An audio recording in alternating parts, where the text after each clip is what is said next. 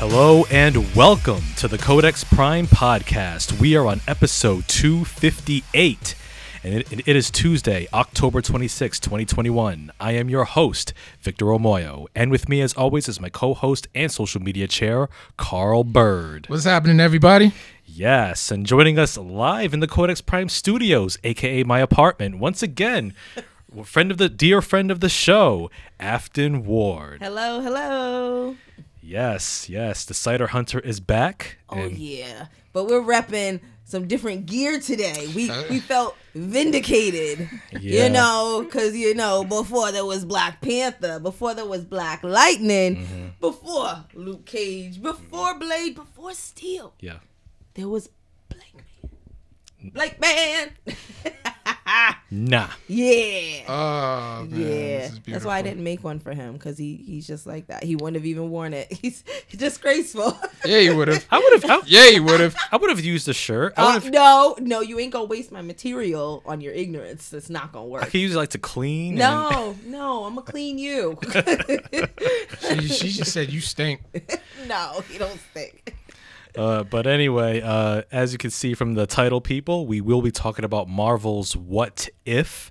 All spoilers later on in the show. Talk about our favorite episodes, least favorite episodes, and also what we think about the series as a whole, and just our general thoughts about the series. And so definitely tune in for that later on in the show. Also, I'm just checking my sound levels. We are recording. We are good there. Okay, that's good. Should have done that before I hit the go live button. We've had some, distractions here or there. Right now, it happens. Right now, I'm just currently sharing the episode, so you kind of have to give me a minute. After what you been up to? Currently nothing because my car was broken down again. Yeah. I feel like I need to take my car out to a nice, just secluded field and shoot it to death because it's on its way out. So I'm kind of looking forward to next year, looking for a new vehicle. Yeah. So. Yeah, absolutely. And may I ask, how old is the car? It is a 2002. Goddamn. Yeah.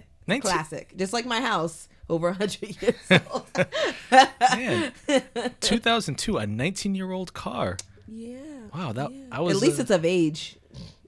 Yeah. I mean, where were we in 2002? Like I was just graduating high school. Yep, I was. Why would you say that? Like I was in. That's so rude. Next year is my 20-year reunion. Are you gonna go? Do they do that?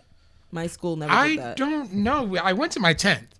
Okay. And that was a lot of fun. So I haven't heard anything about a 20th. So we shall see at this point.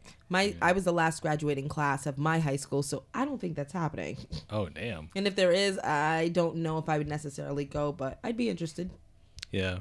Yeah. I know. What about you, Victor? I also graduated high school, and I started my first year of college, URI. Oh, bougie.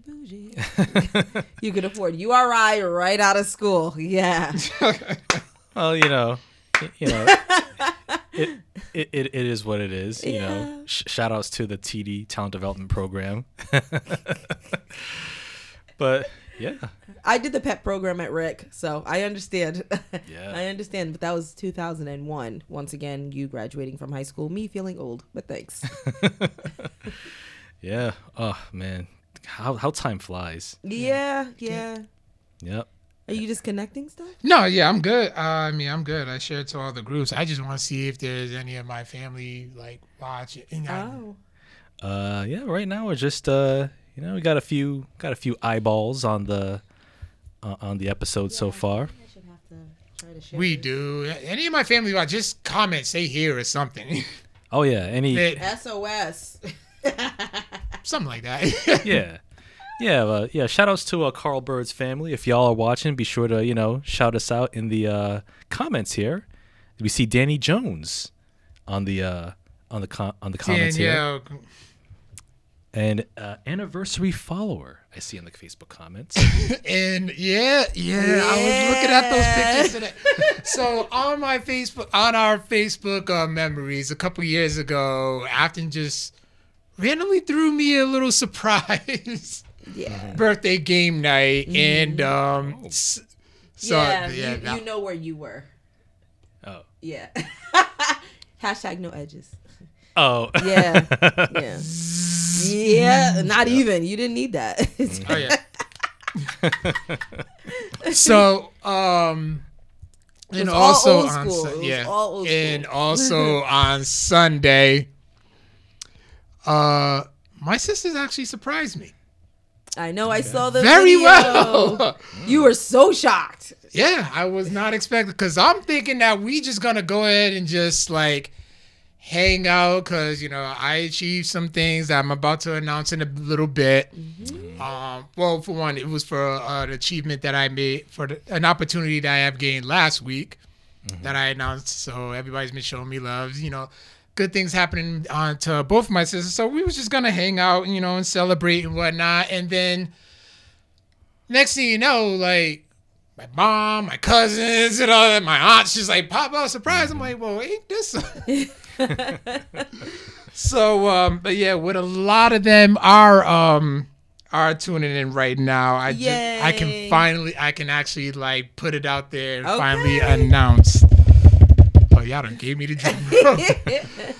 That I was chosen to host the All Elite Wrestling panel at this year's Rhode Island Comic Con. Yeah. So congrats, man. You deserve it. Yes. You deserve it. You deserve it.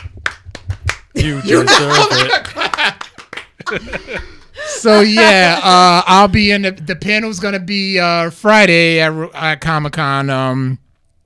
And at 5:00, so November 5th. Yep. Yeah, the 5th. Not this. So I know Uatu. I lost my mind when I first got that news. But yeah, I'll be so far, and this card's subject to change. So somebody could be added, somebody could be not. Mm-hmm. But who is confirmed is Ruby Soho. Mm-hmm. Who's known as Ruby Riot in WWE and Heidi Lovelace in the Indies. Yep. The lovely Dr. Britt Baker, DMD. Yeah. I didn't need to see any of that. You gotta do it. You just gotta do it.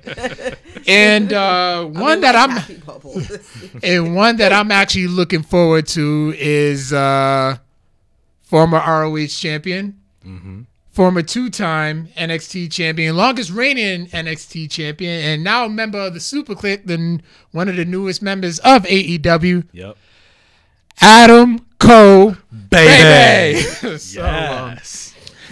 So yeah, that's that's the big news that I just got, and just thank you to everybody who's just been any form of a cheerleader, any form of support throughout my years. Thank you.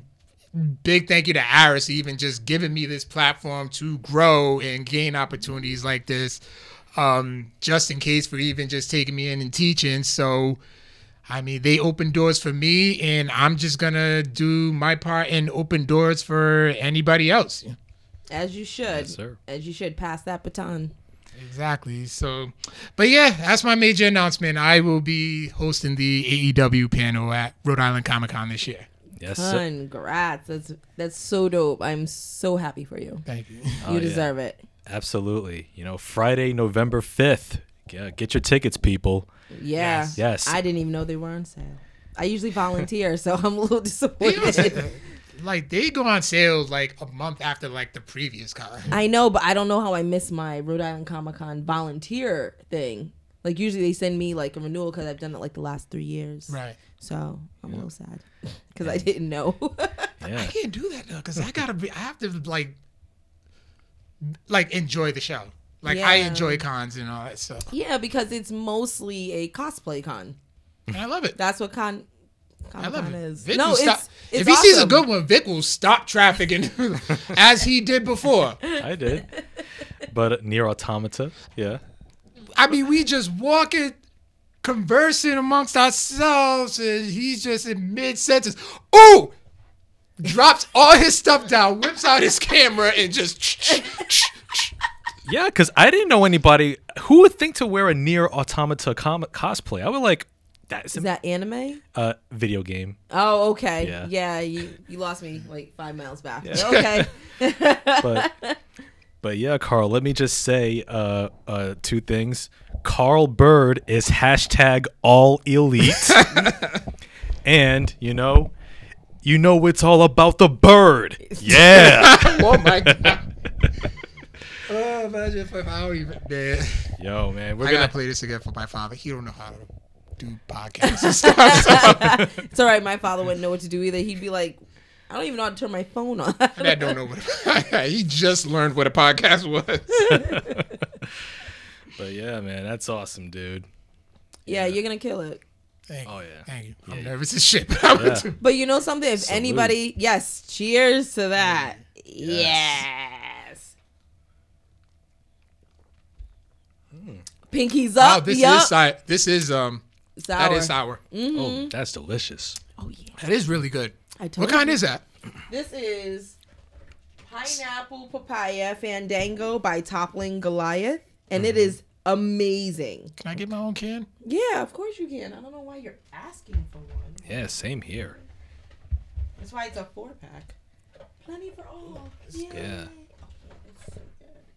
You don't drink on a Tuesday, but yeah, I don't.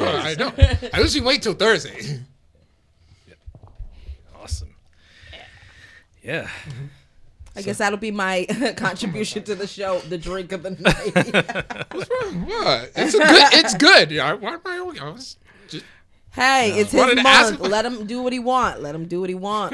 Absolutely. And as I read the comments here, we have Kamisha Lee Jones, my cousin, is saying that the excitement in me, not knowing anyone he was talking about. Right? I have no clue. Kamisha used to watch wrestling back in the day. Like, we all used to watch wrestling back in the day. As a matter of fact, some of them are watching right now. They beat the Patriots. Leave me alone. And anyways, we just had a bye week. Wow. Nah, that's big shout. Sports to me. I have nothing to do with that. Nah, big shout out to my man, Wildman Congo. Right over to my husband and my brother. Don't involve me in that nonsense. But, yeah, me and my cousin, we used to have, like, our own little wrestling federation back in the day when we were kids. We called it BCW, Basement Championship Wrestling, because, we wrestled in the basement. Nice.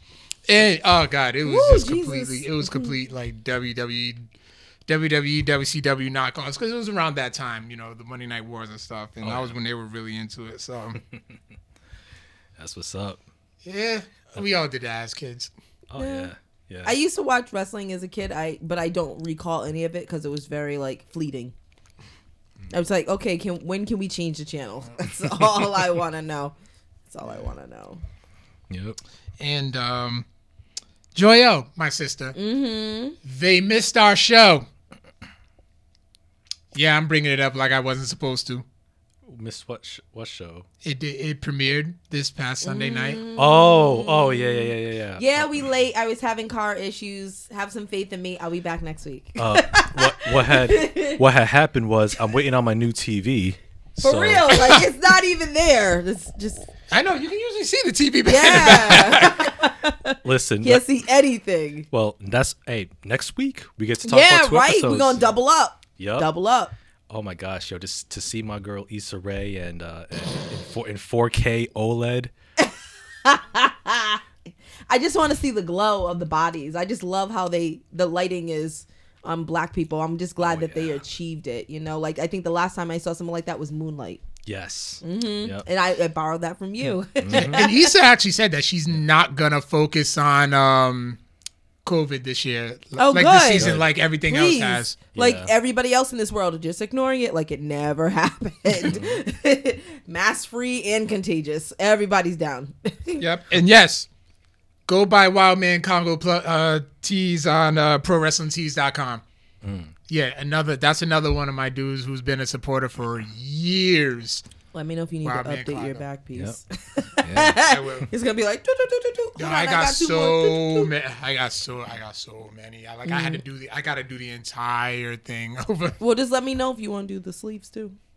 You know what? That's a good idea. Mm-hmm. You should have Codex large on the back. Don't deprive yourself. Thank you. Indeed. So yeah. Okay. Next. So yeah.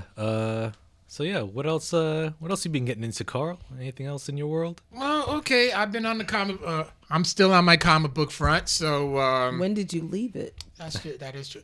You know, I did leave it because back in the day, you know, I used to go to my friendly Rod Coco's comic books when they were on Chalkstone Ave, and Joyelle may remember this. Her memory's a little like iffy, but she used to go to a dance studio. She used to went to a dance class every Saturday morning.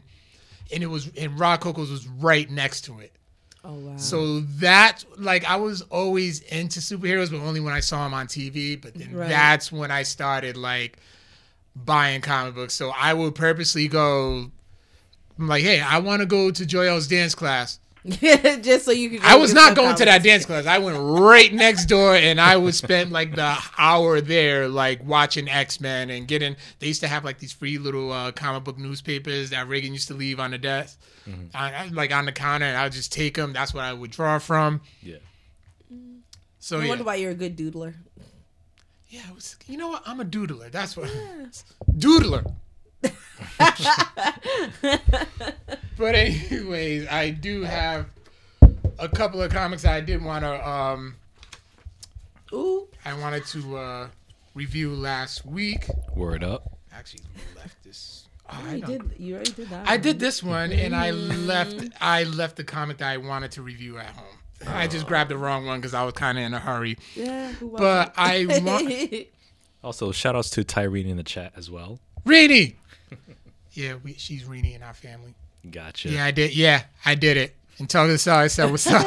It's like you're dead. Oh, shit. Listen, it's just not going to happen. It's just not going to happen. But I started reading this comic from Image Comics called Saint Mercy. Ooh, okay. I saw it at like Newberry a couple of times, and the cover just like struck my eye. I just loved the way it was painted. But yeah, it was written by John Zur Platt, and I think he's also a film writer as well. I'm not. Maybe you can confirm or deny that for me. I'm not entirely. Obviously, you have the right source for that one. Yeah, I know. And the art was done by Attila Rojo, and the story follows Mercedes Oro, or Mercy, is what she's called in the book, and who is the descendant. She's the descendant of the surviving Incas. In Peru, the Native American tribe in Peru, and who has been charged with protecting a cache of cursed gold used for child sacrifices back in the day. Okay. So, but an outlaw, which takes place in like the 1800s in the Midwest and stuff. So an outlaw actually tries to steal the gold and for his band of thieves, and unknowingly, it sets the events in motion that will unleash an angry god willing to travel through time to get what he wants. Okay. And the god looks pretty serious. I actually think that you would actually enjoy this one. Interesting. Okay. Saint Mercy. That's from Top Cow? Image, actually. I think Image owns Top Cow now. Okay. Gotcha. So I guess, yeah, Top Cow is like the new division of Image, maybe. Yeah. Okay. Can't even tell you. And the one comic that I completely forgot, and I'm really pissed off about myself. Yeah. Oh yeah. Look at the cover of this issue too. Oh, okay. Cool. Oh, that's nice. Someone emerging from like a blood-soaked waters. It's like Mayan sacrifice, maybe. Yeah. Well, it's Incan, so that's pretty close. Mm-hmm. So this comic called Out, which is published by AWA Studios, was written by Rob Williams and the art by Will Conrad, and it's kind of similar to He Who Fights with Monsters. I think they're in the same universe, actually. Okay. So it's in the final days of World War II. A Nazi officer unearths an evil vampire to hope to turn the tides around out of desperation. He tests the power of a group of unsuspecting Allied prisoners of war. It's up to Nakona, who's the main protagonist, and he's a Comanche language expert, to communicate with the vampire to find out what it really wants. Mm-hmm. So, I mean, history serves us. Yeah. Allies win, but not guaranteed. No, people like to rewrite history and literature and stuff. So you actually never know. And then this one, I actually have to go to my Marvel app because. There's an app for Marvel. Oh, yeah. Oh, as you're speaking, Kamisha says, your mom is here on the low in the comments. So they must be. She must be in the same room as them watching. So that's good. Shout outs to Mama Bird. Hi. Hey, Ma. He's being good. We promise. I guess. We make no promises on the Codex Prime podcast. We sure don't. Not a guarantee. And I'm just looking for the. Well, it's a Marvel legend. Oh, here we are. So it's a Marvel Black Panther Legends written by Tochi Onibuchi, and I'm sorry if I butchered that name. Yeah. And the art is by Sator Fiadzigbe. God, I apologize so much. So it actually tells a story. It tells the story of a young T'Challa and his adopted brother Hunter, as they're going through Wakanda, knowing that T'Challa is the rightful descendant to the throne of Wakanda, and they actually travel to South Africa, which is actually the origin of Queen Ramonda, Black Panther's stepmother. Mm-hmm.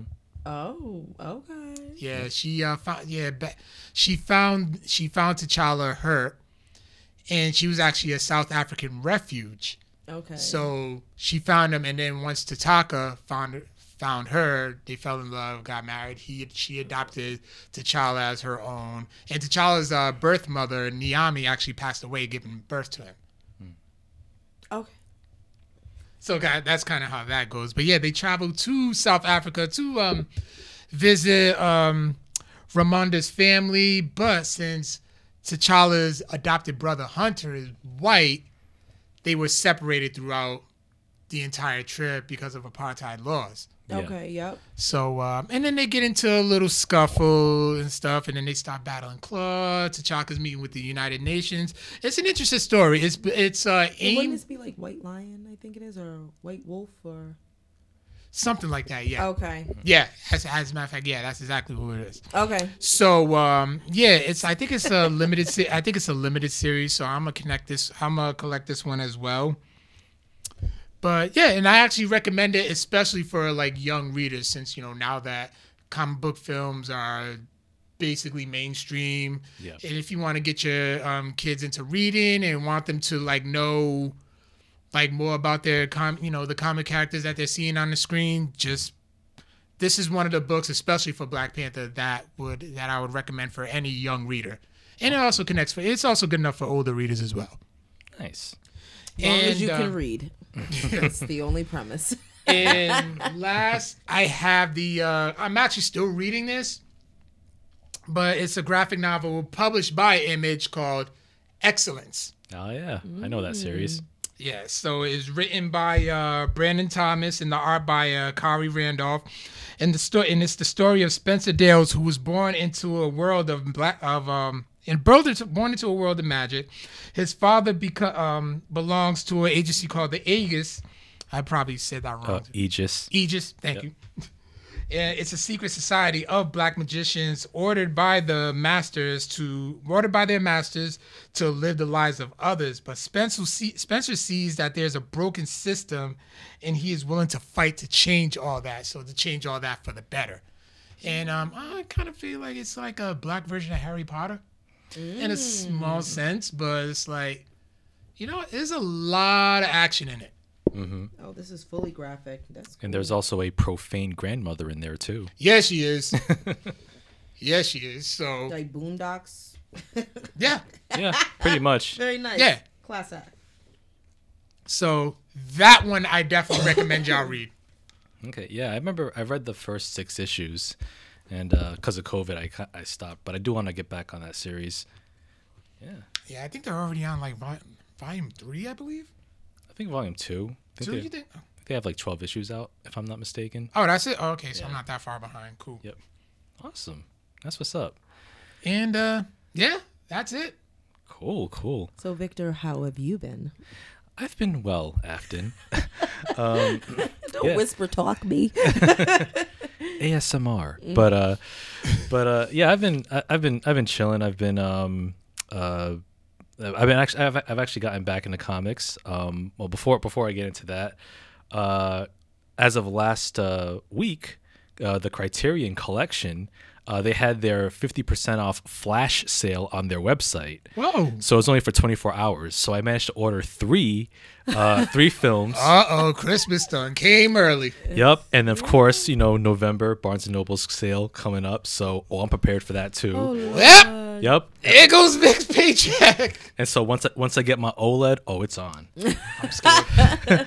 But I managed to pick up three films from the Criterion sale. The first is a really good one starring Bob Hoskins and Kathy Tyson and Michael Caine. It's a crime drama in 1986. It's called Mona Lisa. Yep. And it's directed by Neil Jordan. It's a really good film. Bob Hoskins, he plays this this low-level criminal who's like this who works with this sinister mob boss played by Michael Caine, and he agrees to drive one of his escorts played by Kathy Tyson, and as he's driving her around the seedy parts of London, like he starts to develop a sort of an attraction to her, and I've heard this story before. Yeah, and then but he's also risking his life because if his boss finds out, well, that's his ass. Like The Godfather. But just saying. But it's a great film. So good, right? It is. I'm sorry. Mm-hmm. Yeah. Yeah. I told y'all that juice. Yeah. But yeah, Mona Lisa. Mm-hmm. I'm actually glad that it finally made its way to Blu-ray because it's been on the Criterion Collection before in the early days, but it's got a 4K or 2K restoration. So glad. Can your TV handle that? It's gonna destroy it. Oh, my new one. Oh shoot, you already know. But oh god.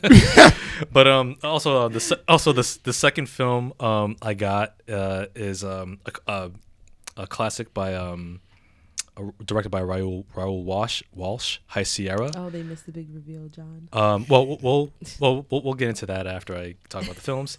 High Sierra, it's another classic with Humphrey Bogart, one of his early leading roles, along with Ida Lupino, who was actually one of the few famous female directors back in the 40s and 50s, and that's a great film noir. So I was very happy to see that on the collection as well.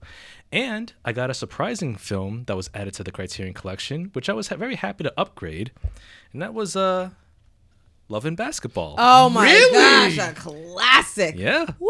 Love and Basketball is officially a part of the Criterion Collection. If you don't mess with this movie, you don't know anything. This was love. Yeah. This is like your first love. Like this movie will, like this is the love you want. Yes. Yes, boo. Yes. Yeah. Family in the Criterion Collection. Yeah.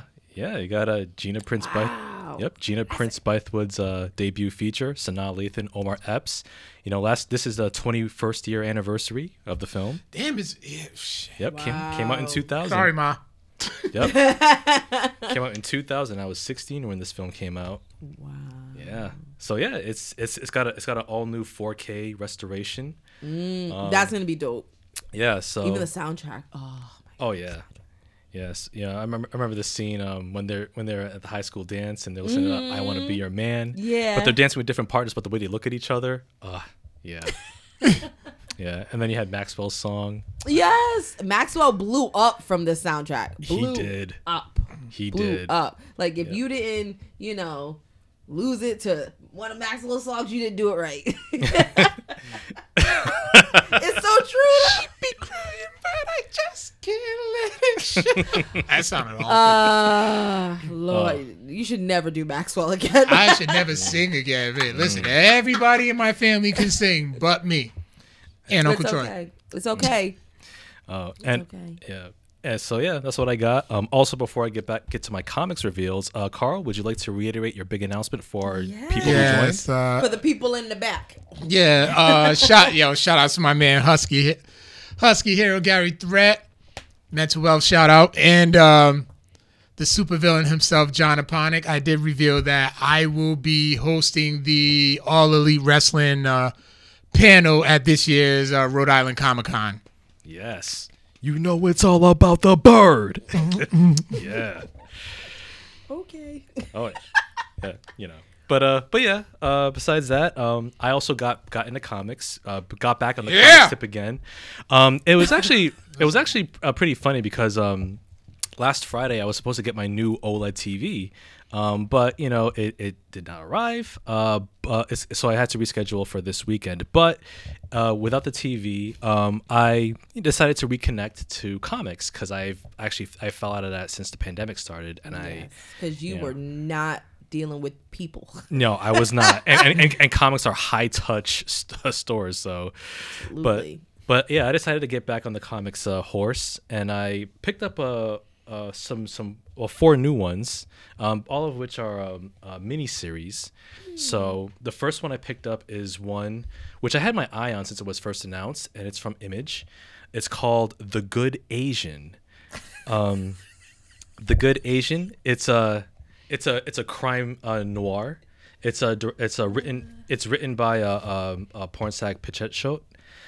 With art by Alexandra Tefengi, and The Good Asian, it's inspired by real history. So it's partly historical fiction. Yep. So it takes place in 1936, and it's about this Chinese American detective named Edison Hark, and he's trying to investigate a disappearance and also a string of killings, And you know, being that he's like one of the first Chinese American detectives in the country, it takes place in San Francisco. He deals with a lot of racism.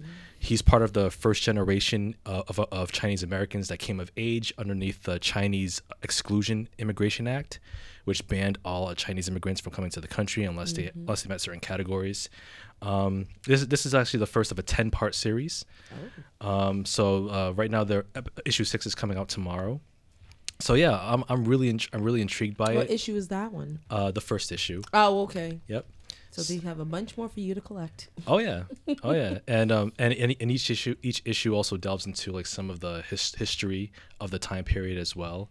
So yeah, it's a great read if you're a fan of detective crime noir or film noir stories. Definitely pick up The Good Asian. Well worth your time.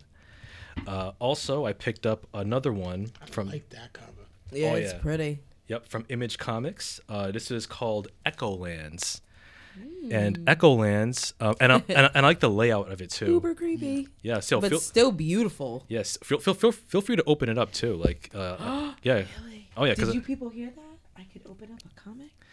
Did anybody have the white gloves? White gloves? No. No. Oh, okay. Yeah. I gotta do is yeah. There what? You go. Okay. So, okay, you didn't tape it like I. Nah. So Echo. Yeah, you made sure we could play. so Echolands is an astounding comic.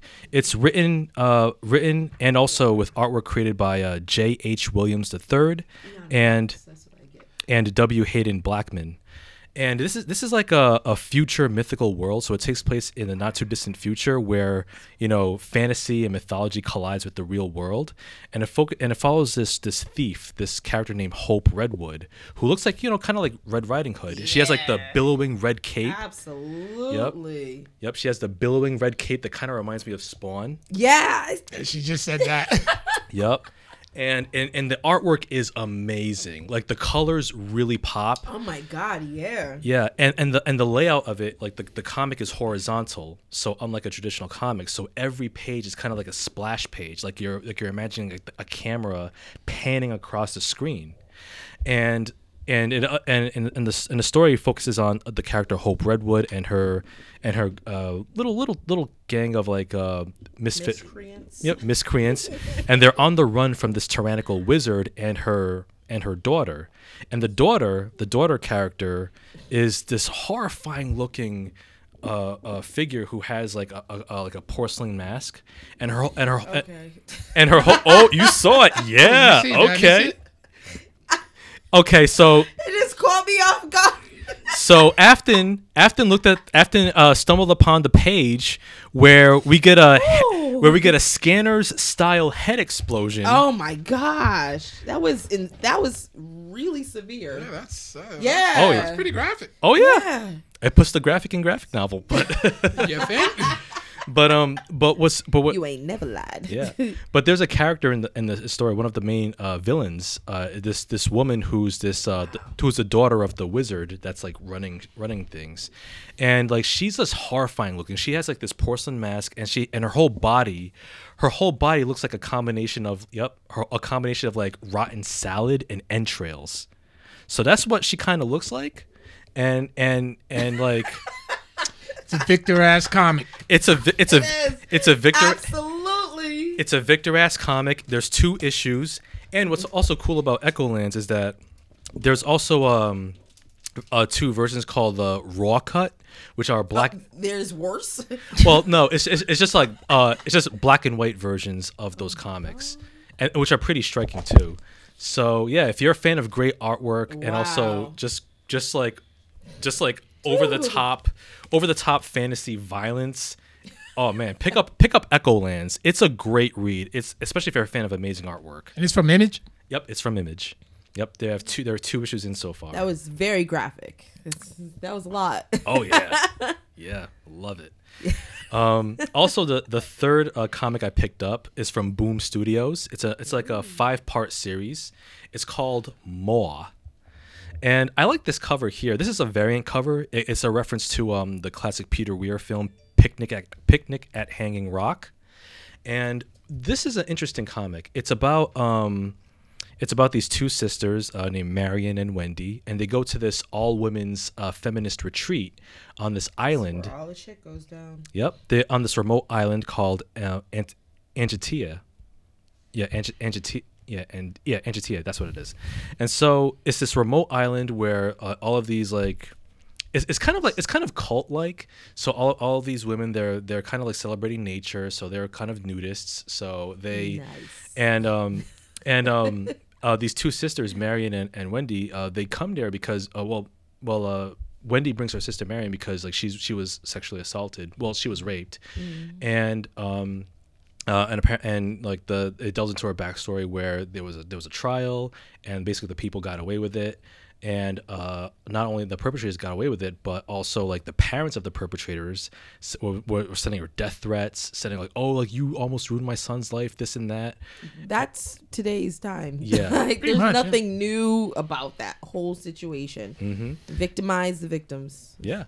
And so she brings her to this retreat to make sure she starts healing. But when she brings her to on the night of the retreat, when she decides, Marion decides, okay, this is a little weird. I'm just gonna go off and just explore the space. So she goes to this bar. She's minding her own business. This guy hits on her. She spikes her drink, and then she blacks out. And then she comes to, and she realizes that it happened again. And as the days go on, like her body's starting to waste away. She's starting to become emaciated. But then in the second issue, something grows out of her. And I'm going to leave it at that. So it's some body. I can tell from the cover what it is. So yeah, it's some body horror elements going on here. But more Victor ass comic. But more it's a very intriguing read by Boom Studios, especially if you're a fan of like horror and body horror especially. I'm intrigued. We can tell. Yeah, you're salivating over there. It's kind of weird. Yeah.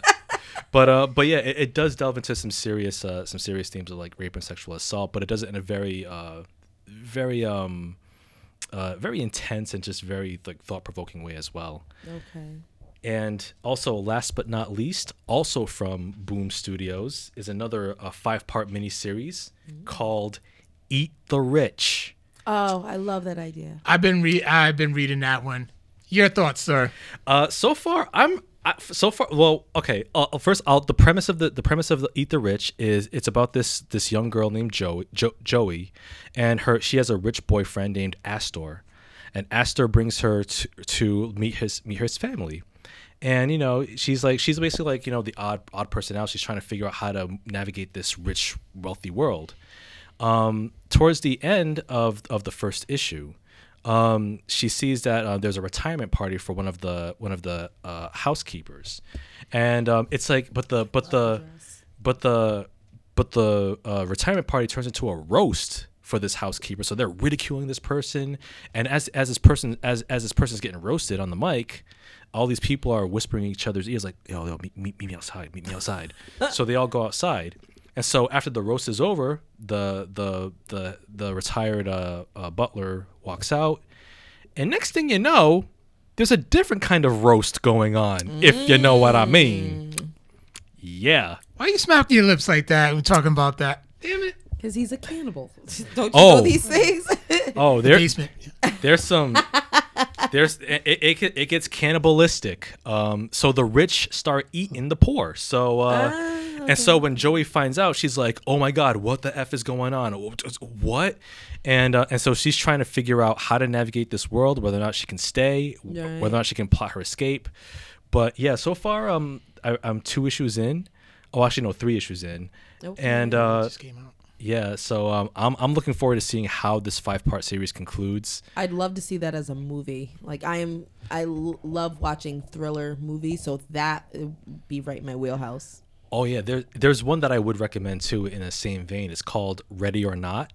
Okay. Yeah, which is underrated. It came out in 2019. Okay. Yeah, and it's a really good one. It kind of has a similar premise about this girl who's about to be married into a rich family.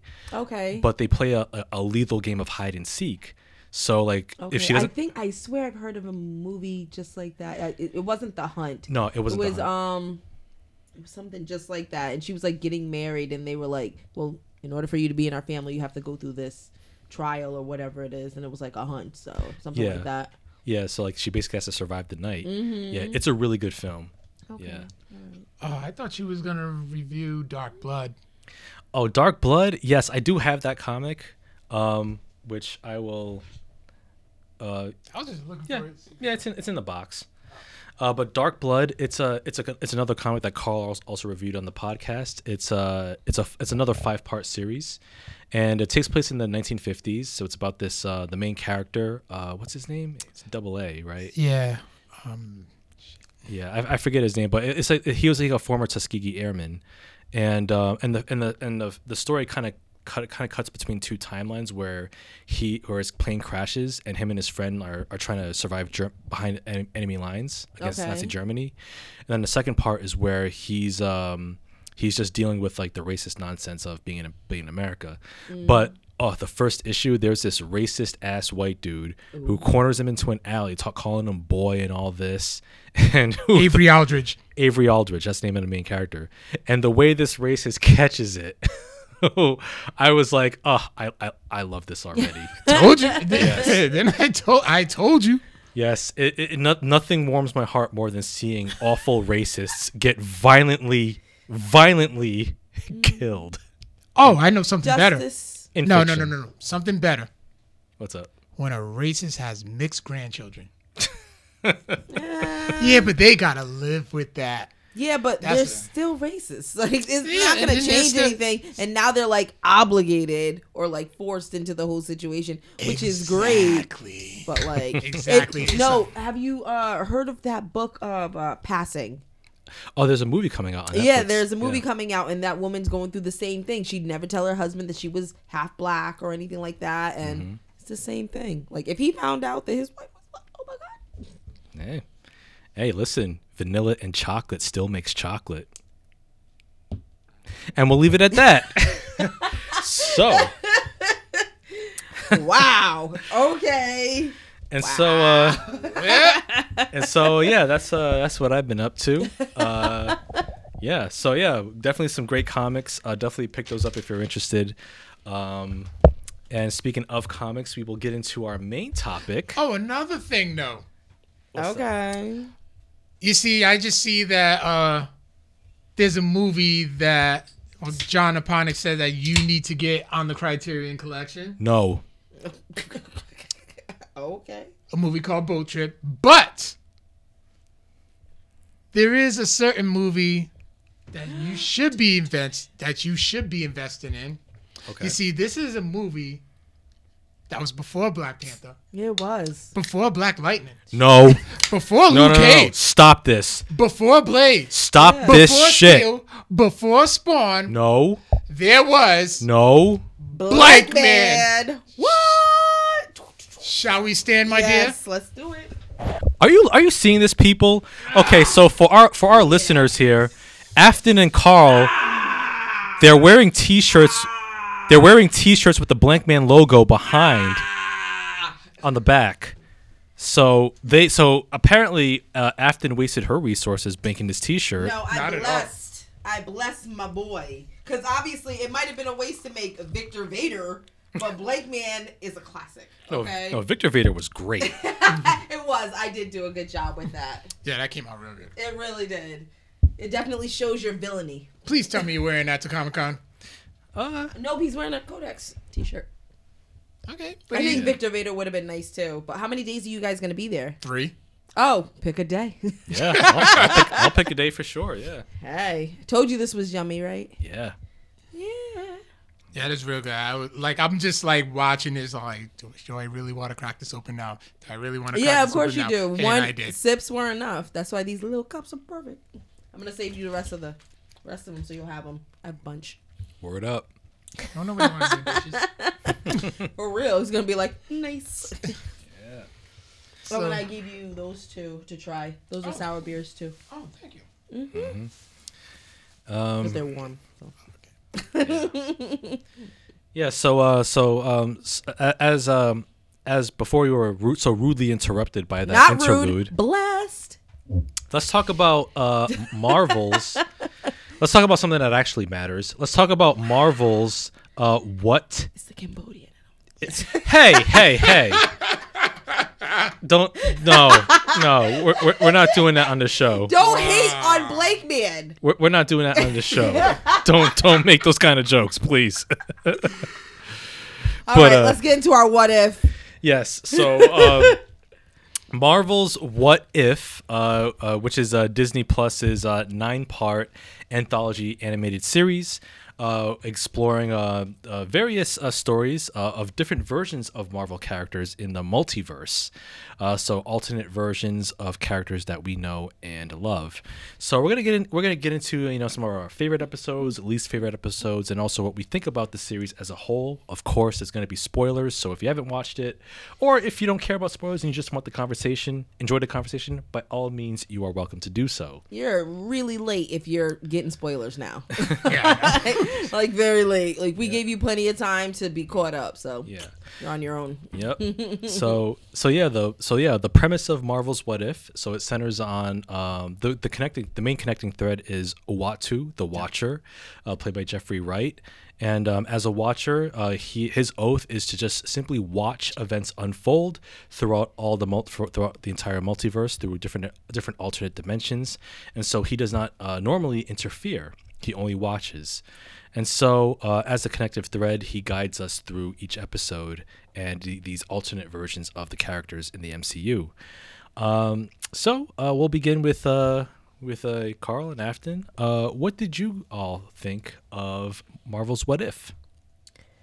Well, me personally, I enjoyed it because it just messed with my whole perspective, because obviously if you are all caught up on the timeline, which you should be if you're watching What If, it just messes with everything that might have been a possibility. And then the watcher's just like, well, I'm not snitching about this. If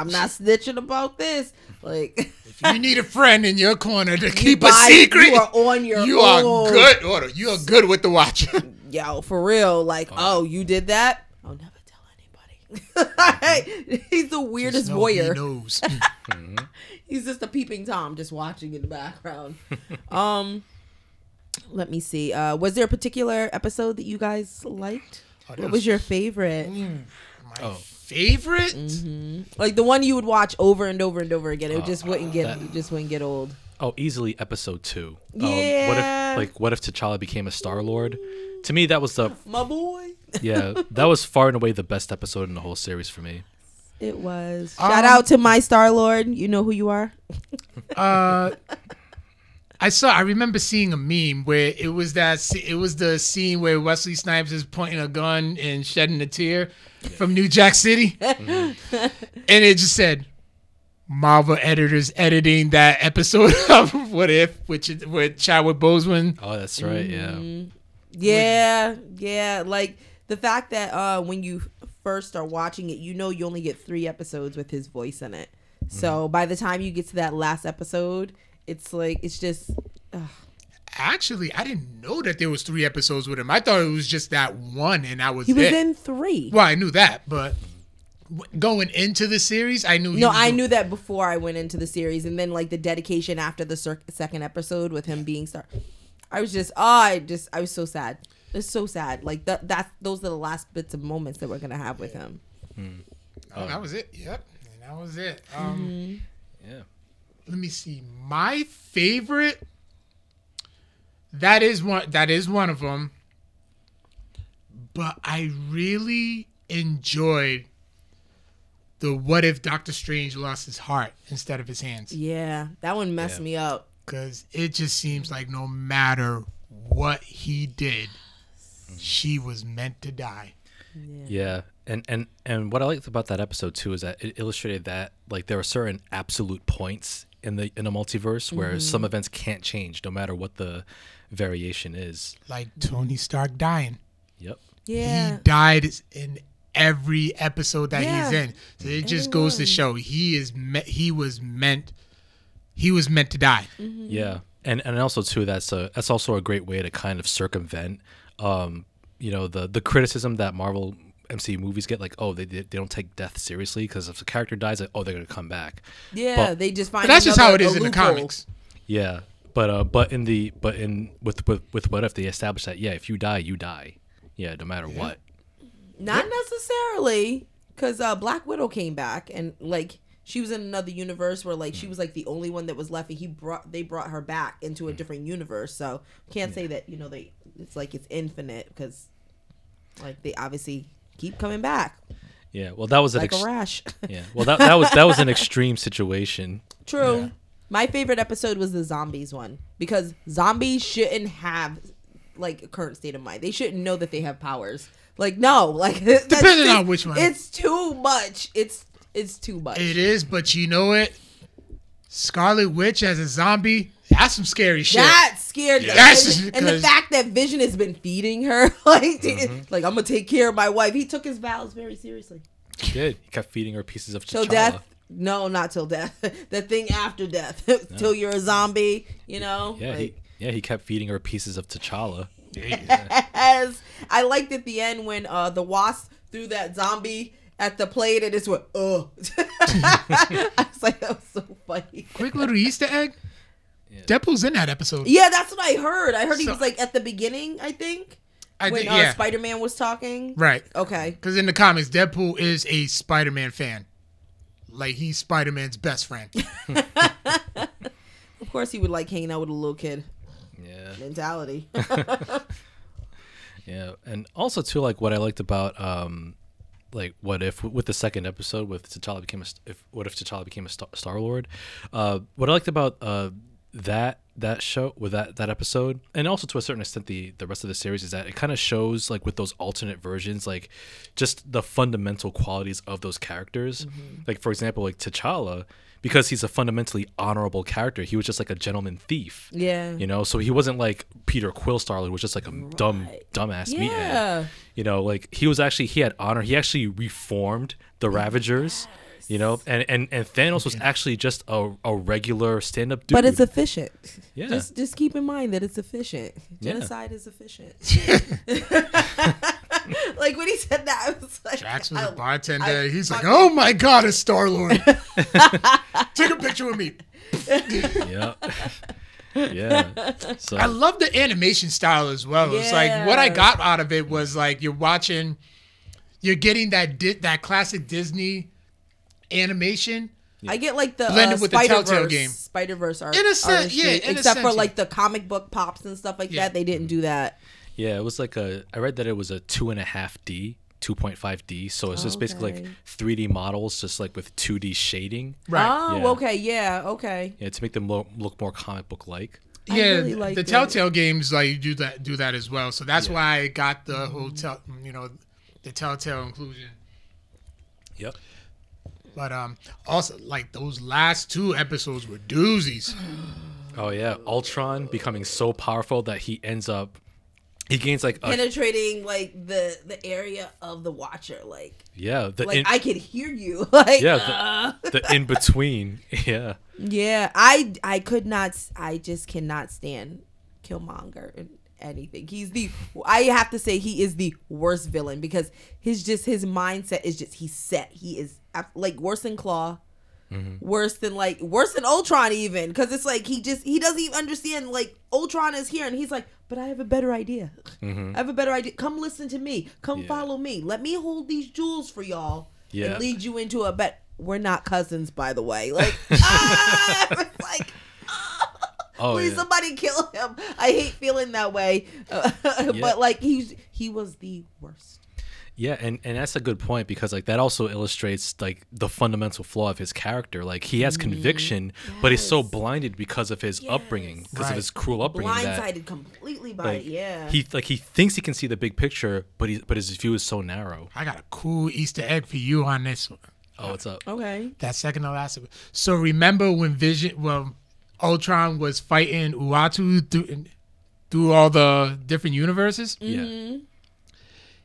In one scene, when they was fighting, you actually find Darth Vader's planet and his castle. Oh, really? Really? Oh, that's a nice... They found your house. I knew it looked familiar. Don't tell him your address, Victor. No more Grubhub. Uatu knows. Wow. Oh, that's a nice little Easter egg for the Star Wars fans. Oh, there's another one. Okay. But wait. There's more. Like, I only was able to get a few because it's just been a very busy couple of weeks. Yeah. And actually, in episode 2. Okay. Remember when they go into the collector's garage? Yep. Mm-hmm. You find an X-Wing in there. Oh, okay. A what? An X-Wing, which is one of Luke Skywalker's fighter jets. Oh, yeah. Yeah, he had a whole bunch of stuff in there. He had Captain America's shield. He had something from the Dora Milaje. Yep. What else was there? Darkwing Duck, right? Howard the Duck. Mm-hmm. Howard the Duck. He's voiced by Seth Green, right? Yeah. So annoying. So redundant and annoying. That like, kind of is the point of the game. I was like, he did nothing. Like his whole, he just ran in a circle with words. Well, hold on, let me get a drink. Like, really, you just threw it? Okay, I can't. I would have just left him, just like T'Challa did. So, yeah. Some characters in the MCU can drink. Yes. Yeah. Yes. Oh my goodness, I like the Thor episode too. Oh yeah. Yo, Thor can party. Oh yeah. I love his mom was coming forever. Oh yeah. He's just cleaning up the spray paint and stuff. I was like, that's so funny. Oh yeah, it kind of reminded me of like one of those like 80s comedies. Yeah. Like he's like, oh man, the parents are out. Let's party. Yeah. Like what was it? Project Weird X. Science. Well, yeah. Yeah. Yep. Yeah, it gives me those vibes. Yeah, and the fact that like Loki actually grew up with the Frost Giants and became a Frost Giant. Yep. And he was like, "Hello," and still dropped the phone. And was like, "Oh," it's like nothing was relative for him. Like it was, but they were still like besties, you know. So they were still like brothers. So that was good. But like his mom was gonna beat him. Yeah, and Captain. That just goes to show, like, yo, your mama was still. Mm-hmm. Mom is just still, they have instilled that fear in you. Good. I just like Captain Marvel had to snitch. She was like, nah, I'm going to tell on you. I'm sick of fighting you for no reason. You're just so rude. Oh, yeah. Captain Marvel, the eternal party pooper. Yeah. Yeah. Yep. Oh, man. Yeah, I also enjoyed the first episode. That was fun. Yeah. I liked it, but I felt like it was so slow. It was a slow burn for the season because like after that everything just picked up, and I'm just glad that they connected everything because I had read somewhere else that they weren't connecting any of the episodes. And I'm like, oh, thank God they connected it. It's so weird without there being a connection, but obviously the Watcher had to get a crew together. Like you've been chosen. You've been chosen. I like how Thor was screaming the whole time, like, ah, ah, ah, ah. Like just chill out, chill out. But yeah, like I like the first episode where Peggy Carter becomes the first Avenger, Captain Britain, really. Yeah. Mm-hmm. And Steve Rogers, like, they still found a use for him. Like, he actually piloted the Ironmonger suit. Mm-hmm. Yeah. And I like that the fact that they still developed their romance a little bit. I thought that was pretty cool. Yeah, we're gonna have to dance. Let's dance. Like, I like their partnership, like how they work together. It was good. It's like they were meant to be together. Mm-hmm. Mm-hmm. Like, they were meant to be one superhero, really. Yeah. Yeah. They're both playing the same role. Two Easter eggs from that episode. Okay. Okay, so the first one, Red Skull actually finds the Tesseract in Tonsberg, Norway, which later becomes the location of New Asgard. Oh, that's right. Ah, okay. Endgame. Mm-hmm. And then also in episode one, you can see in the Ironmonger suit that on his right pack, it says C-15, which is a nod to Captain America issue 115, in which features Captain America fighting the Red Skull and finding the Tesseract for the first time. Oh, okay. Nice. That's a nice little callback. Yeah. Yeah, I love how they do that. Yeah. Dude, Easter egg hunting is so much fun. Oh yeah. Also, what I liked about the first episode with Peggy Carter is that, you know, like, her character, like, even in the MCU, didn't get enough love because she had her own short-lived TV series, and it was Captain Marvel, right? Oh no, Agent Carter. Agent Carter. Aren't they bringing that back, or are they now bringing it to Disney or something like that? It's on Disney Plus now. But, okay. But I never got into it. Yeah, it was abruptly canceled, but it had potential too because I liked the character, and she never. I never thought that she got enough attention, but yeah, she's initially the founder of S.H.I.E.L.D. Yeah, yep. So yeah. But I was glad that the first episode was what it was. What would you say is, like, your least favorite episode of the series? Least favorite? I'd have to say that one. I'd have to say the first one was my least favorite because it was just lackluster. I found that one fun. I'll say my least favorite one was the third episode. What If the World Lost Its Mightiest Heroes? Yeah, it was a weird one. Like, they just, like, they all kept getting killed. Yeah, because of the who was it? Hank Pym, and he was the vengeful father. Yeah. It's all about hope. Like, it pissed me off that all of them were dying, even though they're not supposed to be able to die. So, like, that was pretty annoying. You know, other than that, yeah, I agree with you with that one. Yeah. Yeah. I'll probably say the What If Killmonger Rescued Tony Stark. That one just really didn't really keep my attention as much as I would have liked to. Mm-hmm. That's because you know what Killmonger's gonna do. Like, Killmonger doesn't change at all. You hate him so much. I know. I don't hate him. I just hate the premise of him. I wish that he wasn't Killmonger. Like, I wish, like, I don't know, like, Black Panther just has the worst villain. Like, the worst. Like, you're able to take down all these other villains if you connect the Avengers and stuff. Who is taking down Killmonger? Who's to say he's even dead right now? Like, it's just, like, I don't trust it. I know. Like, that's what I thought at the end. I was like, he's probably not dead. He's probably going to come back and haunt us all. In the comics books, he comes back to life like 4 times. So. Thanks. But yeah, like, I would think it'd be super cheap if they brought him back in the next Black Panther film. You think it'd be cheap, like the cost for him? No, it'll be like creatively cheap to bring him back. Okay. Yeah. Mm-hmm. I think they kind of had to because of the sake of Chadwick's death. Bring him back. I think Michael B. Jordan. They were planning on bringing him back anyways. I have no idea. I wish I could tell you. I wish you could tell me too. I'd appreciate it. That'd help me out so I know what I'm going into. Like, nah, I'm just going to wait till it comes out on DVD.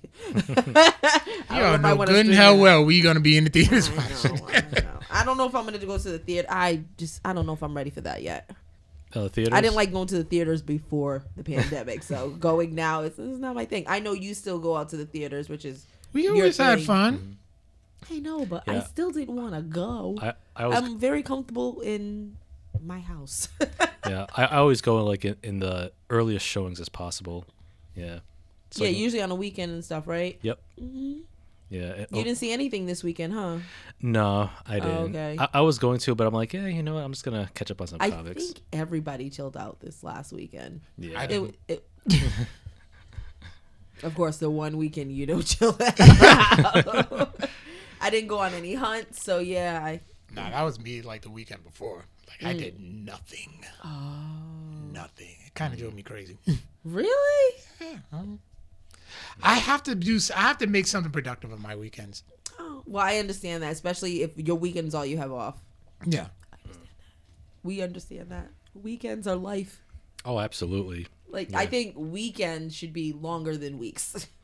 Work for 2 days, off for 5. Man, listen. I agree. Like, I'm all for the 4-day work week. Yeah, if we can push for that. Monday 10-hour shifts and just done. I'd love it. Yeah. I'd love it. Imagine all the hunts I could go on. Yup. Right? And I'd be like, Victor, I know you're free. Let's go. You'd be like, okay. Yeah, we can go to different hunts. I can set up more dates. What? Yo, that'd be dope. Yo, man. Did he just say that? Damn. Have you set up any? I'm in the process. Yeah. Okay. I'm going to ask you this. Uh-oh. With Comic-Con on the horizon, if they just happen to have sci-fi speed dating again, would you do it? Absolutely not. What was wrong with it? No, tell me, because I haven't been out in the scene in a very long, over a decade. So I don't know what you young people have to deal with. Oh, no, nothing. No, absolutely nothing wrong with sci-fi speed dating. But, like I'm... I don't know. You're over it? I'm over it, yeah. And plus, I feel like I'm getting too old for that sort of thing. Well, yeah. But I feel like dating now is just a little too dangerous. Because you don't know what you're going to get. It depends. You don't know what in the catfish is going to show up. Well, that's why you meet in public places. And did Victor just say that? What? What? And Victor just said meet in public places and meet in person? Yeah. Yeah, Victor's out there now. You don't know Victor. I almost fell back in this thing. Listen, my back hurts as it is. Clutch the pearls. What a sneaky thing to do. I know. Think? Oh my Lanta. No, but you know, but you know, like I was thinking about that like 2 weeks ago.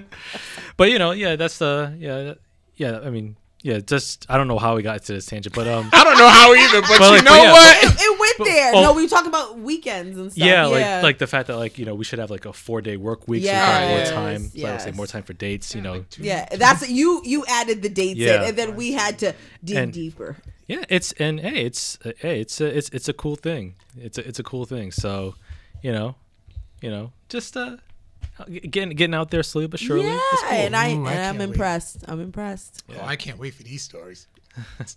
Well, once he has his TV, we'll definitely be going for a play-by-play with that. Hold on, let's pause it. What happened? Yes. But yeah, getting back to What If. Yeah, definitely What If. Yeah. I also like one part, like in the second to last episode where Ultron was becoming too powerful. Yeah. Like the one part that like I was actually laughing hysterically at was when Thanos came out of the portal, and as soon as he came out, yo, he got bisected by Ultron's laser and got split in half. I'm like, that's all we had. First of all, it's like so hard. I laughed so hard. That's all we had to do. That's it's seriously. You know what I'm saying? Yeah. Doctor Strange could have just eviscerated him. He could have. He could have separated his body in all different multiverses. Remember, he cut Home Dude's hand in Infinity War with a portal. That's all he had to do. Yeah. That's all he had to do. I mean, I'm thankful because we got the movie that we got. But but it was a lot of work. There was a lot of effort in that movie. Like, you got exhausted watching Endgame. No, the hell I didn't. No, I didn't. No, just think about all the fighting they had to do. I'm tired. I like it when, at one point, it was like girl squad. It was like all the girls. I was like, the pandering scene. Mm-hmm. Yeah, that scene, I'm like, come on, Marvel. They needed to do it. Because none of those women interacted in any film, but they just put them together in that one scene. Some of them did in Infinity War. Oh, did they? Yeah. Most of them had to work together. Oh, well, maybe a couple of them. Yeah, well, I'm going to say obviously, whoever was in like Guardians of the Galaxy and maybe Captain Marvel, they probably didn't have a chance to interact, you know, but other than that, the ones who were in that scene, a couple of them did. Oh, okay. Yeah, because they have to vote together, too, because they're on, a union where they do like the whole vote, because it's Captain Marvel, Rocket. No, this was before that. No, that's what I'm talking about. They had to have their meetings, so they did have some of those females there that did interact. Just Captain Marvel and Okoye. Yeah, but that still says something. And then there's Rocket and Rhodey. Oh, yeah, that's right. Rhodey, yep. Mm-hmm. Oh, I have a question. So in one of the episode 2, Star-Lord, what was that green thing that they were looking for? I swear, is that a piece of Groot? Let me see. They were looking for fibers, right? It was like it was the ember, right. Ember of Genesis. Okay. So it was a cosmic artifact capable of eradicating galactic hunger. Oh, okay. Because I was thinking like it might have been a piece of Groot. So they had like a little bit of Groot in there, you know, because they didn't really speak on Rocket. Yeah. You know, because obviously he got the dog, so they didn't need Groot and Rocket. Oh, yeah. I was so upset about that. Hey, they didn't need to pay Vin Diesel millions of dollars just to say 3 words. He didn't even know. He didn't even know about it. Like they let him. They tried to contact his agent to do the voice of what's his name with the B. The Batista. Yeah. And he didn't. He wasn't there in enough time because everybody else did their voices for What If. Right. He was like just about the only one. Oh. Yeah. Speaking of that episode, 2 more Easter eggs now. If you notice that when T'Challa has the Star-Lord helmet. Mm-hmm. His eyes are purple instead of red. Yeah, I know that. Mm-hmm. I noticed that. Trust me, I know that.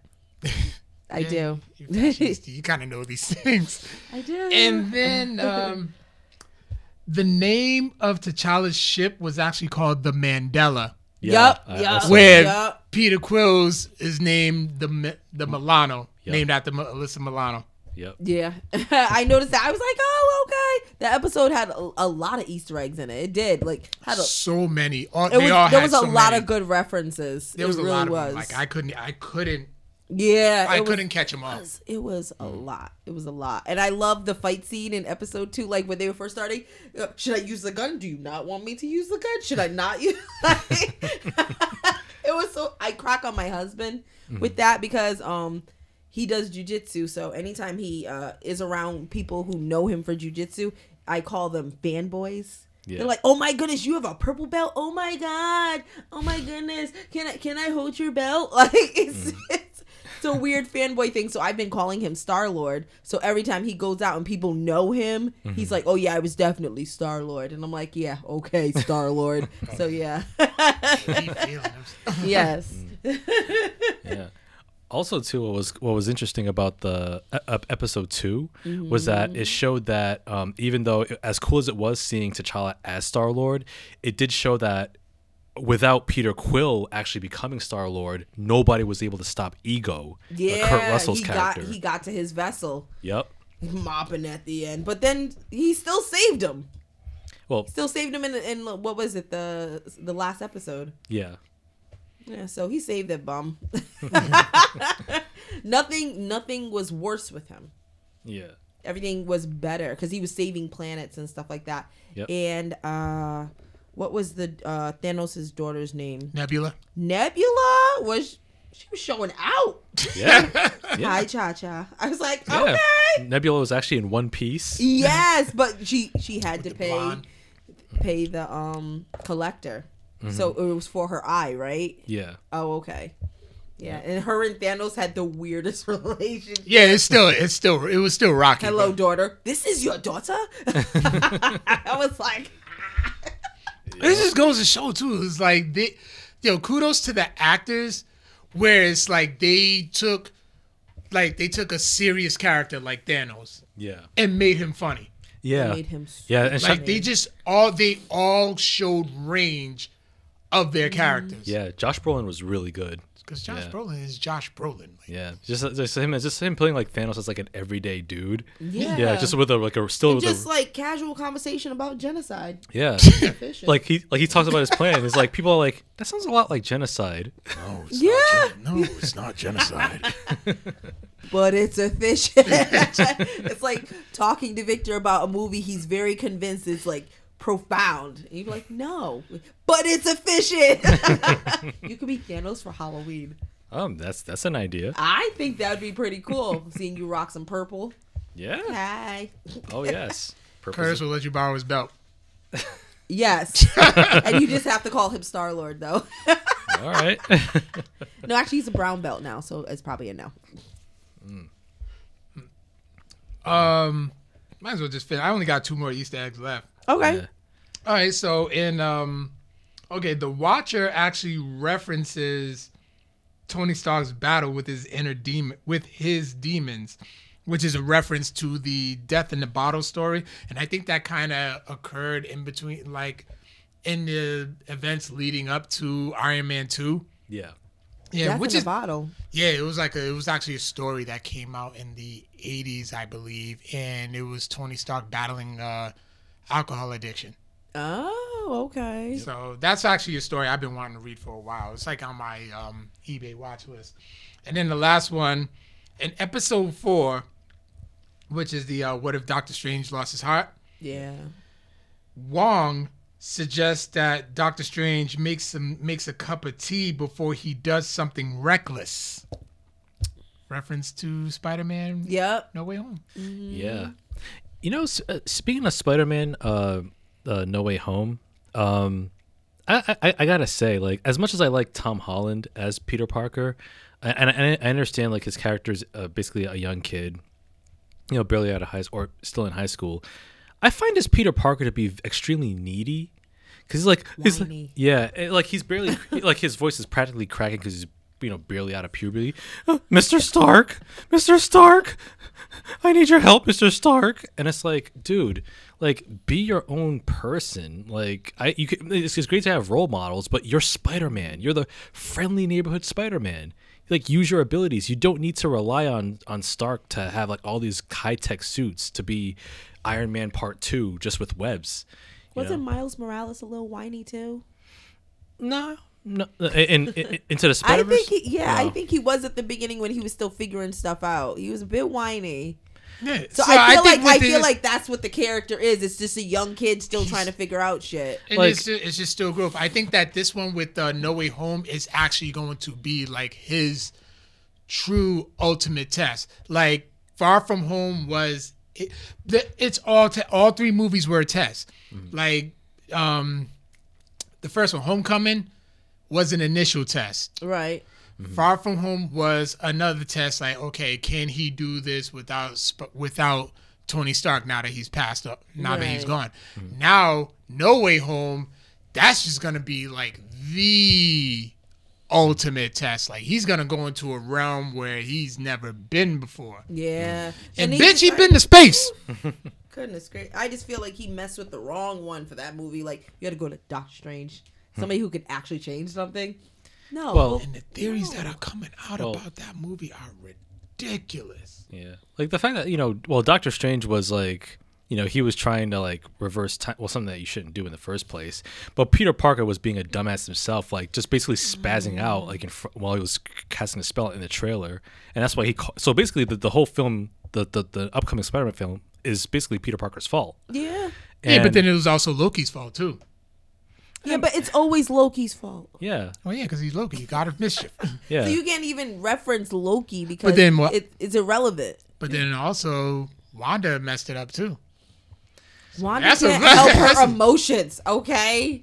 Oh, she lost her man. And her mother. And her father. And her brother. And her brother. Yeah. Slash boyfriend. I mean, yeah. She don't even have no friends. As well, she shouldn't. She basically toxic. She said Wanda's toxic. She made her own show. Okay. Like, yeah, she held a whole town prisoner. But they needed something to do. Not like that. Who's to say? Okie dokie, artichoke.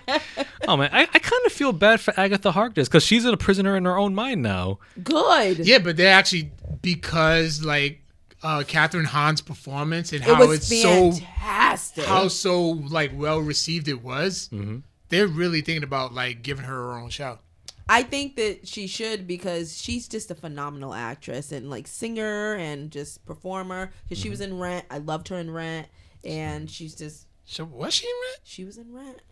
Oh, the movie. Mm-hmm. Hmm. Yes, oh. Yours. Yeah. Okay. I have confirmed tickets. Now, while we're talking about what if, like, what are some what if Marvel scenarios that you'd like to see in like the upcoming season? where could they go with this? That's where it gets very technical. What if Vision finished evolving? Hmm. Remember, he was evolving to an actual human as time went by. True, yeah. True. Especially in the early scenes of Infinity War. Mm-hmm. Let me see.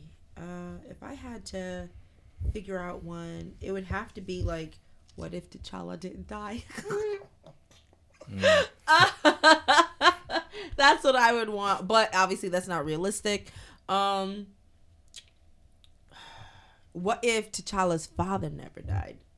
Like he just missed the bombing, like, and he survived. Like, what would life be after that? And shucks, I'm trying to think of another one. What do you think, Victor? Speaking of Black Panther, I was thinking like, what if T'Challa was the one left behind in Oakland and Killmonger was brought back to Wakanda? What if Killmonger had a change of heart? Yeah, or a heart. Mm. I'm sorry, I'm so against that. I really hate you. Shucks, like that is hard because like what if went like left. It went left. Like it's not what I even thought it was gonna be. What if Mordo actually became the Sorcerer Supreme? Oh, that's right. Yeah, mm-hmm. That was Chiwetel Ejiofor's character, right? Yeah. That'd be kind of cool. That'd be kind of interesting. Another one could be like what if Gamora and Nebula actually succeeded in killing Thanos and taking the Infinity Stones for themselves? Ooh. They would fight for each other. They would fight each other because each of them would secretly have their own agendas. Mm. So that could be like, what if Gamora ended up being the winner or Nebula? Yeah. What if Captain Marvel went evil? That'd be scary. That would actually. She's literally like one of the most powerful women in it. Obviously, not too powerful, because what if proved that is not the case? That would actually make her character interesting, because the thing is like, and the thing is like, I like Brie Larson as an actress, but like her characterization, at least how the character is written, very stiff.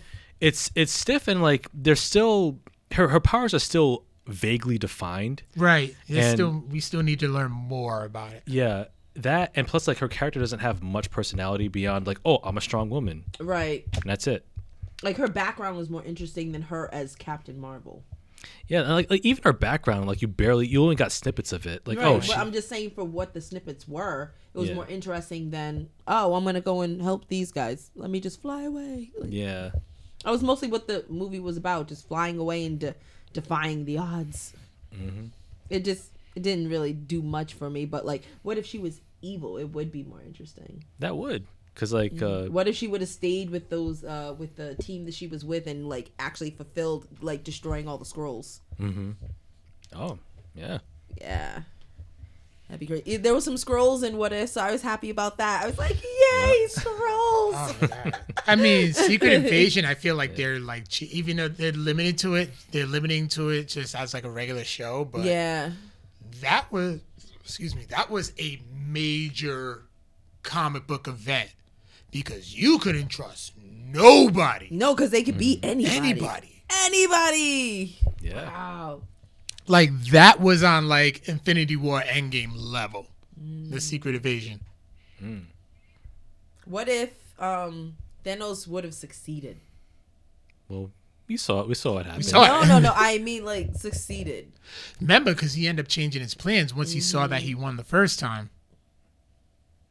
He did. Remember, he watched his own death and he goes, "Oh yeah, destiny fulfilled." Destiny fulfilled, and then he goes, "I will create a whole new universe." Oh, that's right. Yeah, if he succeeded in Endgame. Yeah. You're right. But we already know Thanos and Vision wouldn't. That wouldn't have gone too far, like slice, you know? Well, that's all you had to do, man. Right? That's like, that pissed me off. I was like, well, to be fair, like, that was like Ultron and Vision combined, like in one powerful being. So I think Vision alone couldn't have done it by himself. What if Bucky never healed? Oh. If Bucky was still a Winter Soldier, like wow, that would be. But he still ended up being the Winter Soldier at one point, so it's like we've already seen that. Like if he never got the help he needed, like if he was still triggered. Relentless, yeah. Wow, yeah. It could have gone 1.5 million ways. What happens if he never would have gotten Doctor Strange never would have gotten to that accident? Mm. Like we saw the version of him losing his heart. Dead ass doctor. But if he never would have lost his heart, and he still would have had all that talent, what would he wouldn't have been anything but that's a surgeon, right? He just would have stayed a surgeon. Mm-hmm. So he wouldn't have even became Doctor Strange. Yeah. Or the Doctor Strange, because he was Doctor Strange. Yep.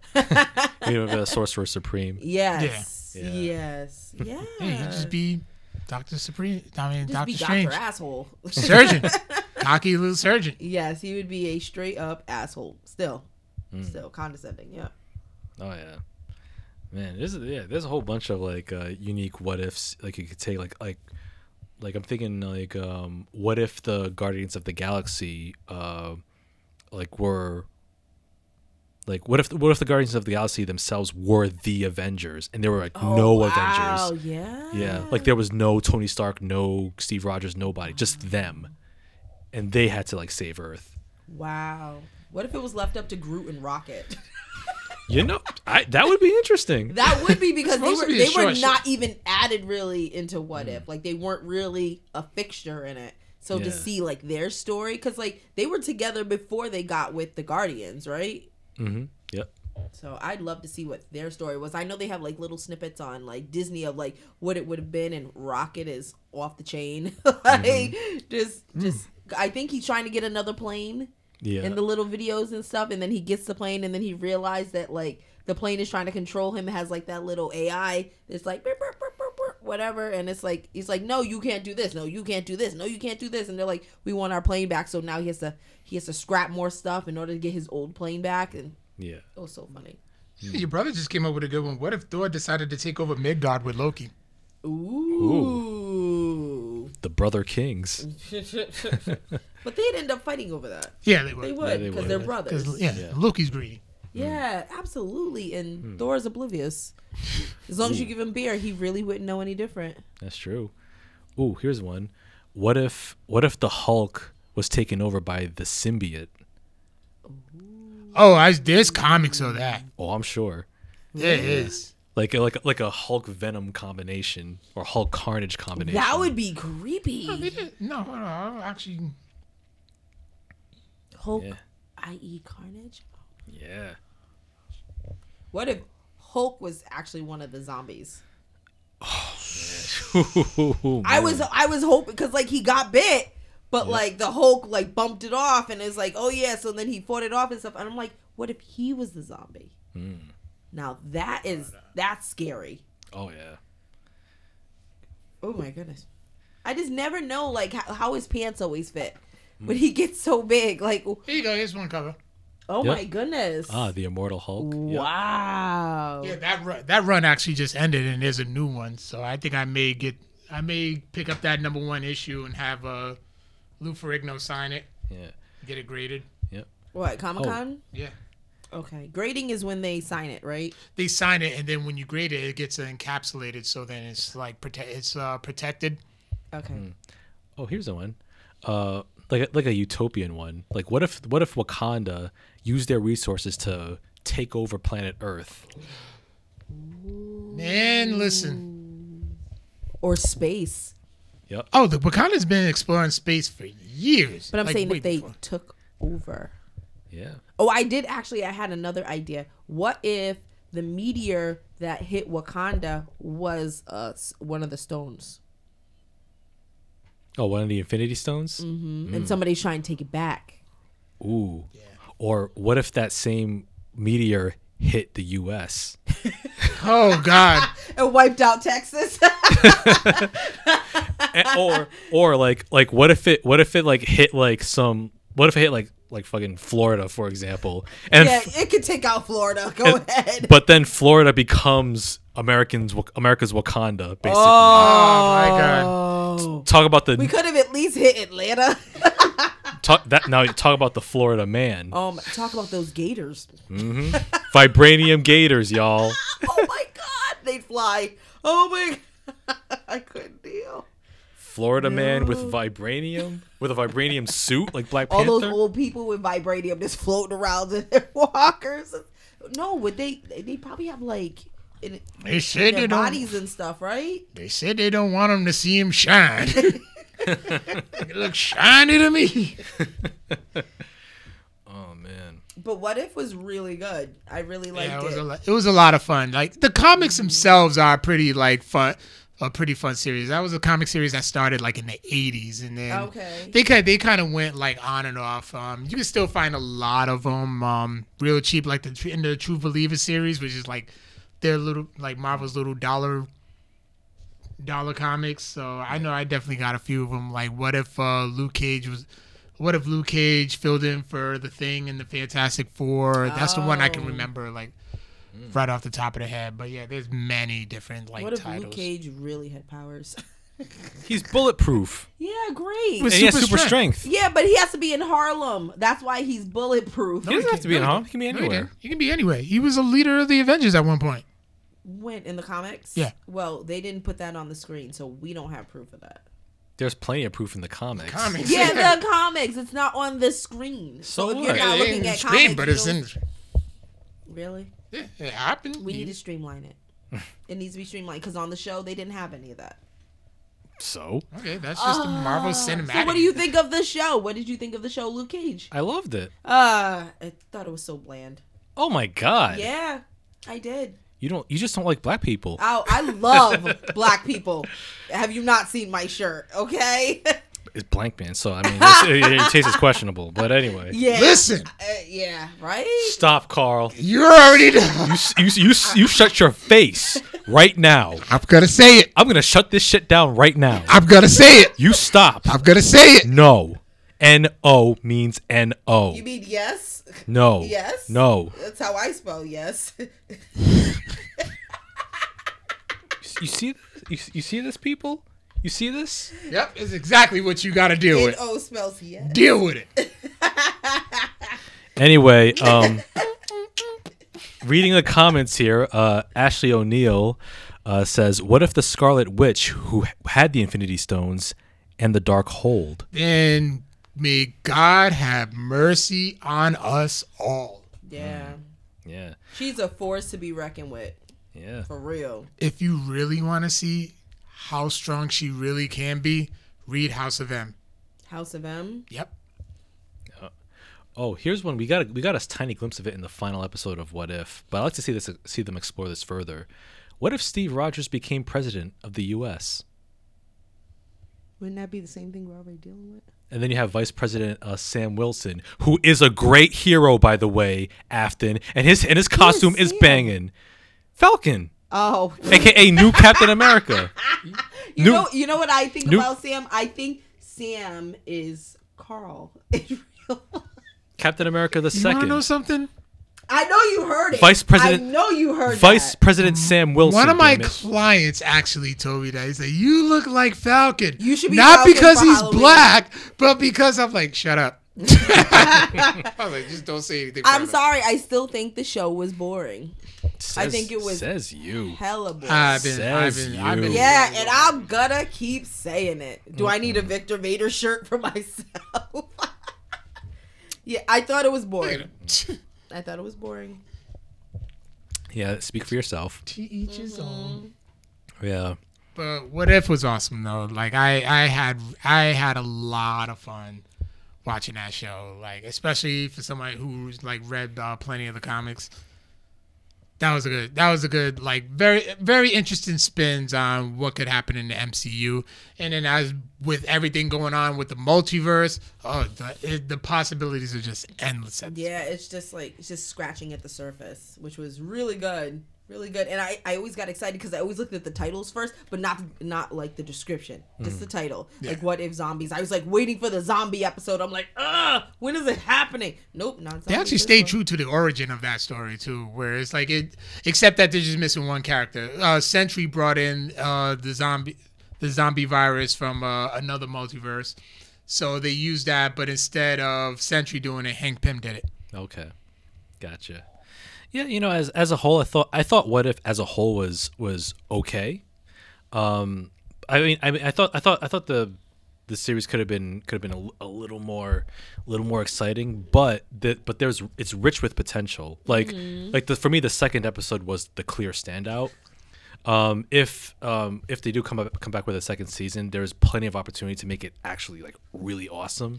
But I think this is a good start. It's only just a start. That's why I'm sure there's going to be more that they can explore, especially with more characters as well as they're introducing more characters. Remember, Fantastic Four is going to be coming out in a couple of years as well. Yep. So by the time the second season comes with more characters that they're going to be introducing, they're going to.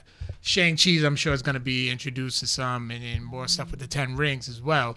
Have you both seen that one? Yeah. Absolutely. Oh, I haven't seen it yet. Oh, so I know, for shame. Ring the bell. So there's going to be a lot of exploration. So mm-hmm. this just kind of laid the foundation for something to grow. Oh, yeah. Absolutely. Yeah, so yeah, there's plenty of creative opportunities they can take with the second season whenever that comes out. Okay. But yeah, it'll probably be 2023. I would say that everything's opening up, it might be the beginning of 2023. Yeah, I would say because they have a fully loaded list for next year. Yeah, we're getting a lot. Yeah. And let's not forget, next week, Friday the 5th, we're getting Marvel's Eternals. I'm looking forward to that. Hold on, something else is coming out too, right? Hawkeye later on. Okay. Mm-hmm. Okay. Chloe Zhao, what are some other films that she directed? She directed Nomadland, which won the Oscar for Best Picture. Oh, I saw that. Was it on Prime? Amazon Prime? Yeah. Okay, I didn't have a chance to check it out, but I did see the trailer for it. I was like, oh, okay. Yep, she won an Oscar for that. Also, let's see, two independent features won The Rider and Songs My Brothers Taught Me. Oh, okay. Yeah. So she's a very talented independent filmmaker. So I'm really curious to see how she can bring her sensibilities to a big budget Hollywood production like Eternals. Yeah. Do you think you would ever actually do a film? Direct the film? I would love to. Yeah, I have some ideas. Oh. Yeah. Start getting them down too. Oh yeah. Ooh, I'm thinking of something like a combination of Hereditary, and Midsommar, right? You really like those films? They messed with me. I love them. Hold on, is that in comparison with Get Out too? Are they do they flow the same, or you want to go to the absurd and the unthinkable? I'm thinking something kind of surreal and absurd, kind of like David Lynch. If you've ever seen any of his movies, nope, don't do it. Like Blue Velvet or Mulholland Drive. Don't do it. Also, the Elephant Man, he directed that. I don't think I've seen any of those, and it's probably for a good reason. It is. I don't think you'd like them. I don't think you'd like them, but yeah, something surreal and artsy with a tinge of creepy horror. So have you seen, what is it, Neon Demon? Oh, I love Neon Demon. Okay, I like that one. High five. Yes. Oh, you should watch the Neon Demon. It's a Carl. Lot. It is a. I just watched the first. Oh, I got some more reactions for you. That the first on TikTok they're doing the. Somebody just said, go to Netflix, look up Nocturnal Animals, and record yourself watching the opening scene. Yeah, I know. I think you said you had did it. Oh, I did it. Have you seen it? I haven't. You never seen my reaction? Okay, I can show you a couple. It's a good movie, but the movie came out 5 years ago, but for some reason it's trending now because I guess there's literally one person who just started it and just people just that's all it takes. That's all it takes is to start trending one little thing, and then next thing you know, it's the opening credits have. Don't really relate to the rest of the film, but you won't forget what it is. Oh. I'm trying to get one person. I'm actually trying to get two people at work to do it. Three people at work. Mm-hmm. One of them's actually my boss, so I'm you gotta do it. You gotta do it. You gotta do it. Why would I do it? Just do it. It's juicy. I'm not gonna say that to my boss. That's just weird.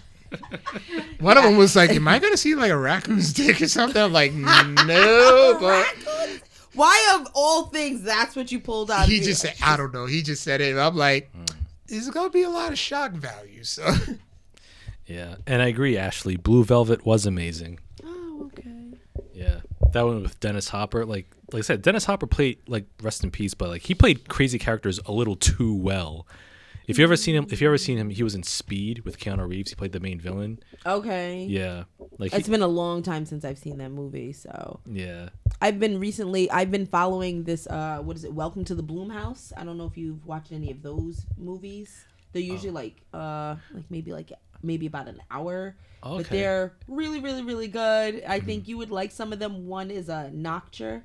Mm-hmm. And it's about these girls that are playing piano, and it has like a really weird twist to it. Yeah. And I think you'd really like that one. Mm. Another one is Black Box. That was another one that had a really good twist to it. Yeah. What's the other one? There's one I would love for Victor C. Which one? I think I recommended it to him before, and I don't think he ever saw it. Which one is that? I Spit on Your Grave.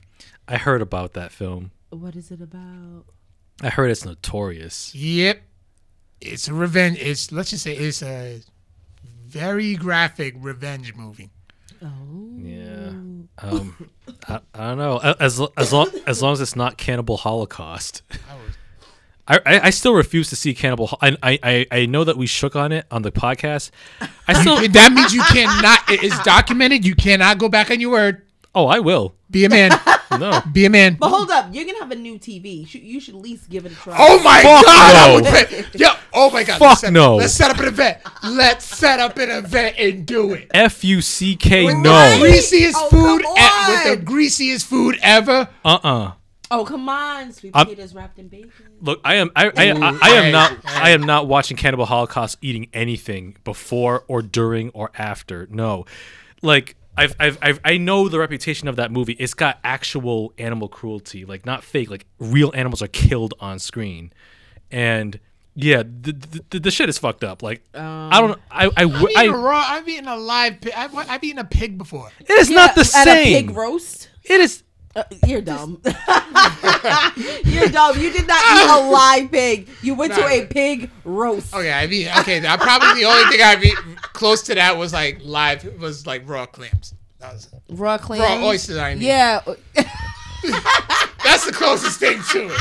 But I'm just saying. That's not even close. Like you're supposed to eat these things raw, not a full animal. But I would love for Vic to do. Oh my God! I am not watching Cannibal Holocaust on my new OLED. Oh, come on! I'll watch Cannibal Holocaust on your new OLED. I don't know if he'll let you watch Cannibal Holocaust. I will. No. You get a little hot over I will sit there. Listen. Watch it, because he's never seen the movie. Watch we finally watch it. And I'm like, this is what the fuck you've been bitching about? Mm. Yo, it's got a notorious reputation for a reason, though. And? Yeah, but it could be hype, too. Yeah. Yeah. You know, people will overhype nothing. I would rather watch Solo or the 120 Days of Sodom than watch Cannibal Holocaust. And in Solo, which is on the Criterion Collection, there's a scene where people are eating a platter full of shit. I would rather watch that than Cannibal Holocaust. Did you live through Two Girls, One Cup? I never saw Two Girls, One Cup, and I never will. I heard enough about it. I didn't need to. Exactly. See, Cannibal Holocaust is a Two Girls, One Cup of horror movies. There you go. That is why I will never see it. Well, check out Welcome to the Bloom House. They have a bunch of videos on Amazon Prime. I think you'll like them. I think I'm going to do it. Thank you. The Lie was really good. Okay. Nocturne is like my favorite one. Like definitely top. Okay. And don't recommend so many movies to my brother, because he'll be like, we're having a movie night and this is what we're watching.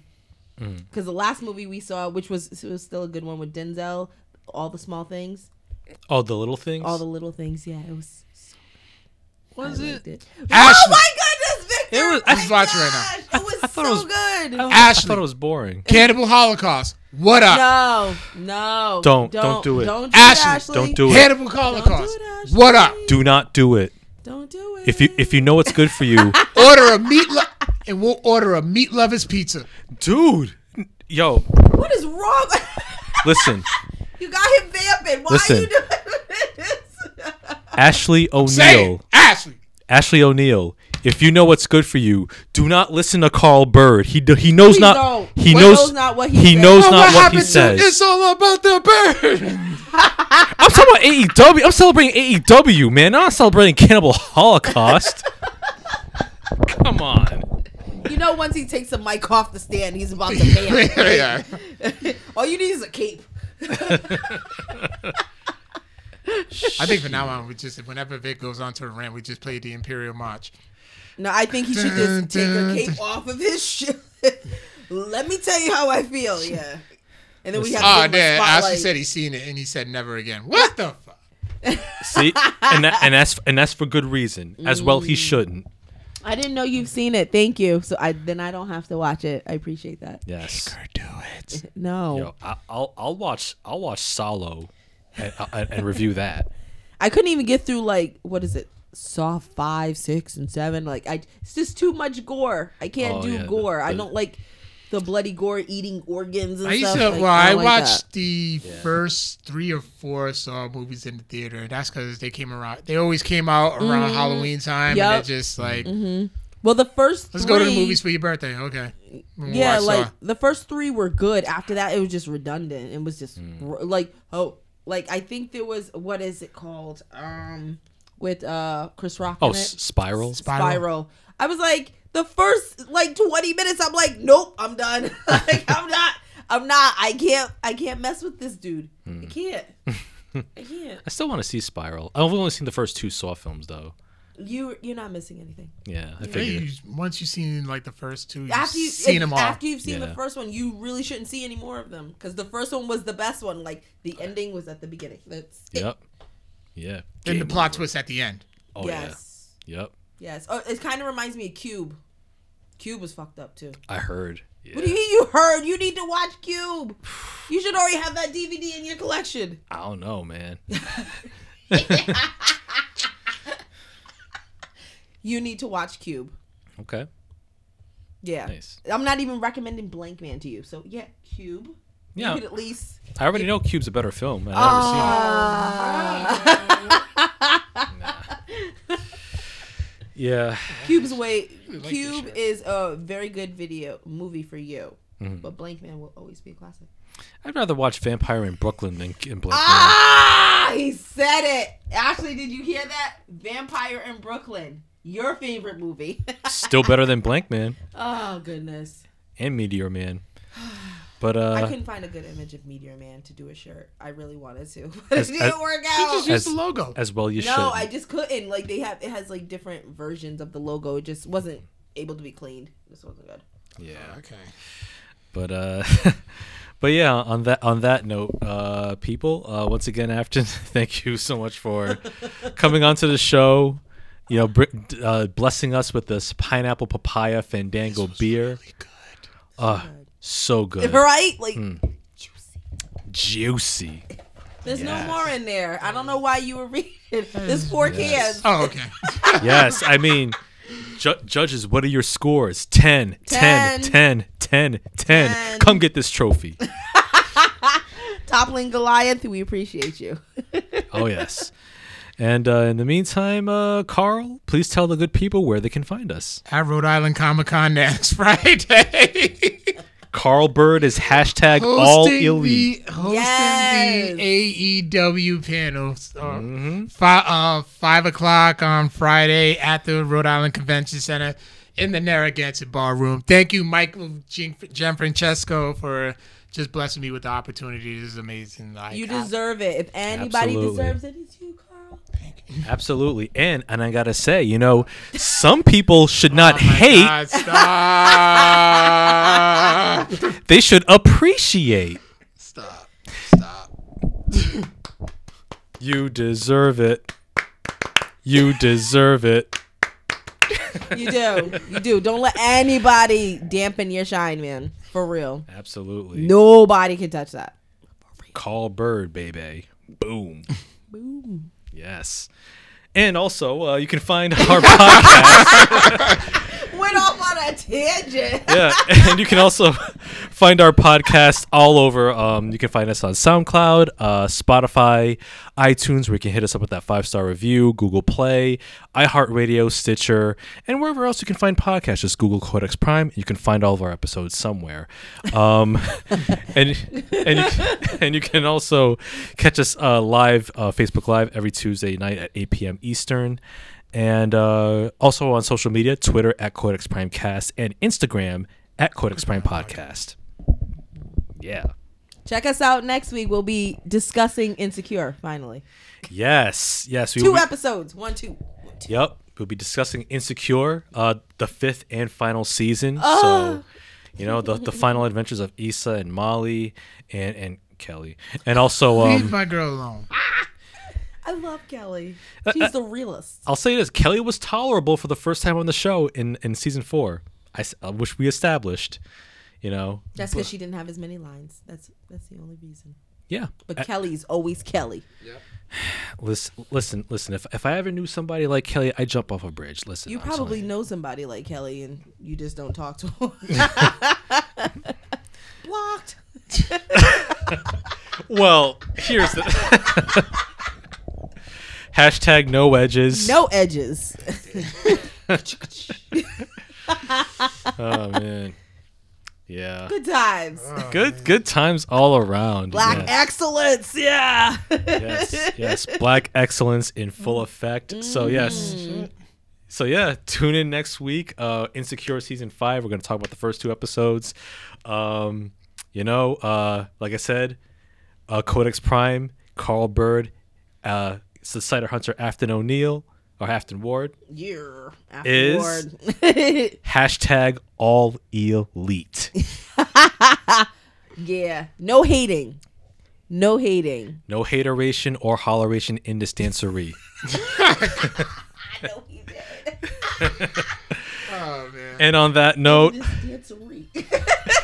On that note, I'm going to finish off this delicious pineapple beer. And as always, we will catch you on the flip. Peace out, nerds. Later. Bye.